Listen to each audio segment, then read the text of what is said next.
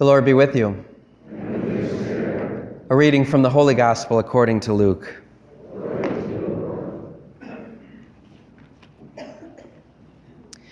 Jesus said to his disciples, There will be signs in the sun, the moon, and the stars, and on earth nations will be in dismay, perplexed by the roaring of the seas and the waves. People will die of fright in anticipation of what is coming into the world. For the powers of heavens will be shaken, and then they will see the Son of Man coming in a cloud with power and great glory. But when these signs begin to happen, stand erect and raise your heads, because your redemption is at hand. Beware that your hearts do not become drowsy from carousing and drunkenness and the anxieties of daily life and that day catch you by surprise like a trap. For that day will assault everyone who lives on the face of the earth. Be vigilant at all times and pray that you have the strength to escape the tribulations that are imminent and to stand before the Son of Man. The Gospel of the Lord.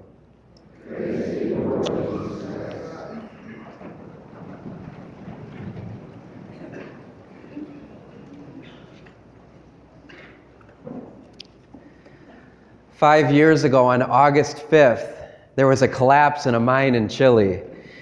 And from that point forward, 33 miners remained in darkness, not knowing if they would ever be saved, not knowing if, if their rescuers would ever come to find them. Five years later, there was a book and a movie written about that. And I don't know if you remember five years ago, but all we could see was from above. You know, as we watched the news, we didn't know if the miners were, were alive and uh, they, they were drilling. You know, the miners were down there for 69 days in darkness until they were rescued. And from above, we didn't know if they were alive or if we were even going to be able to rescue them. But I'll never forget that day of watching um, when, when they were rescued, and that first miner was brought up in the cage, and we got to see, you know, that, that first glimpse of, of, uh, of the, one of the 33 that had been down there for all those days. So five years later, they've now made a movie called The 33, about the 33 miners.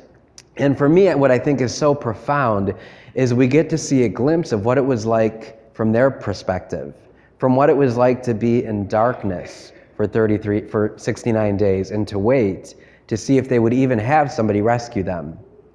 They only had enough provisions to survive for 3 days, enough water and food for 3 days, and it was uh, enough for 30 men and there were 33 men. So they began to ration the food and the water and days and days would pass by and after 3 days had passed and, and they were out of their food, they began to question, would anyone come to save them? And then one of the miners who was, uh, uh, you know, a little bit um, negative and maybe a realist said, listen, mines have collapsed before. We have a corrupt government. We have a corrupt business that put us down here in this mine in the first place. We're not going to get rescued. And then one of them said, our family members are up there.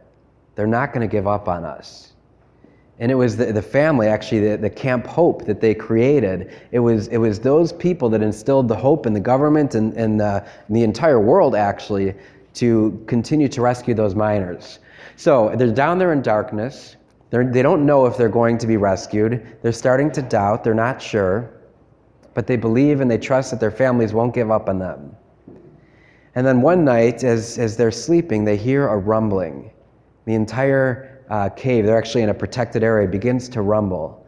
And some of the ceiling begins to fall and, and ground begins to shake. And so they all wake up in great anticipation and they hear the drill coming closer and closer and closer. And they're listening with great anticipation. And then they realize that the noise passes them, goes deeper and deeper and deeper. And they realized they missed them. And so another three days go, go by, but at least they have this realization now that they haven't been given up on. There's somebody still looking for them. So days and days and days and days go by, another 30 days go by, and they hear right from above them this drill coming. And again, the ground is shaking, and it's kind of like the gospel because they're all laying down and they're all kind of sleeping. And uh, as the, the drill gets closer and closer, they start to stand up. You know, they stand erect like we hear in the gospel, and you see their headlamps, you know, all coming together, and they're just looking up at the, at the ceiling, and all of a sudden, after all the rumbling, the drill breaks through, and the, there's a spotlight on the drill, so it breaks through, and the light just shatters the darkness. And as the drill bit comes through and stops, they look at it with unbelief and they realize that they have been found. And so they actually spray painted the drill bit red so that they knew that, uh, you know, the, the, people above would know that they were there. And then they taped on there in Spanish that uh, 33 men, well and alive. And I don't know if you remember that, but that's, that's the first sign that we had that they were down there and that they were alive. Now, for them, once they got that initial drill bit, once they saw that light break through, they knew that there were people that were going to rescue them. And for me, that's a wonderful image of Christ. You know, that Christ has already broken into our world. He's already brought the light into our world, and we know that God is going to rescue us. So the reality is, every Advent we celebrate, there's actually three Advents that we're remembering and celebrating. The first Advent happened 2,000 years ago. So when Jesus uh, came into the world, they had been waiting for millennia for the Savior to, to come into the world. That was the first Advent and the first coming into the world. The second Advent is right now, this Advent season of, of, of, four weeks of Advent, and it's waiting for Christ to come into our hearts right now in a new way. And then the third and final Advent is the second coming. That's, that's what we heard about in the, the, all the readings today, these, these apocryphal readings about the second coming when Christ will come into our world with power and glory. And at that time, the heavens and the earth will be shaken, and those who believe will stand erect because they know their Savior is at hand.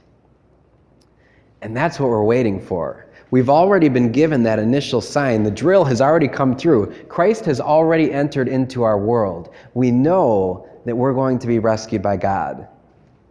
And that makes the waiting so much easier because we know we haven't been forgotten. But the reality is, we're still in that mine. And we're in the protected area, which is the church. We're safe, but we still need to be rescued. And for each of us, we probably struggle with some darkness, with some sin, with some oppression, with something that we need to be saved from. Christ has already entered into our lives. And the promise is that salvation is on its way. The promise is for, for those of us that believe, for those of us that are waiting and standing erect this Advent season and looking for Christ in his, his second coming Redemption is at hand. Our Savior is coming for us. Rescue is on its way.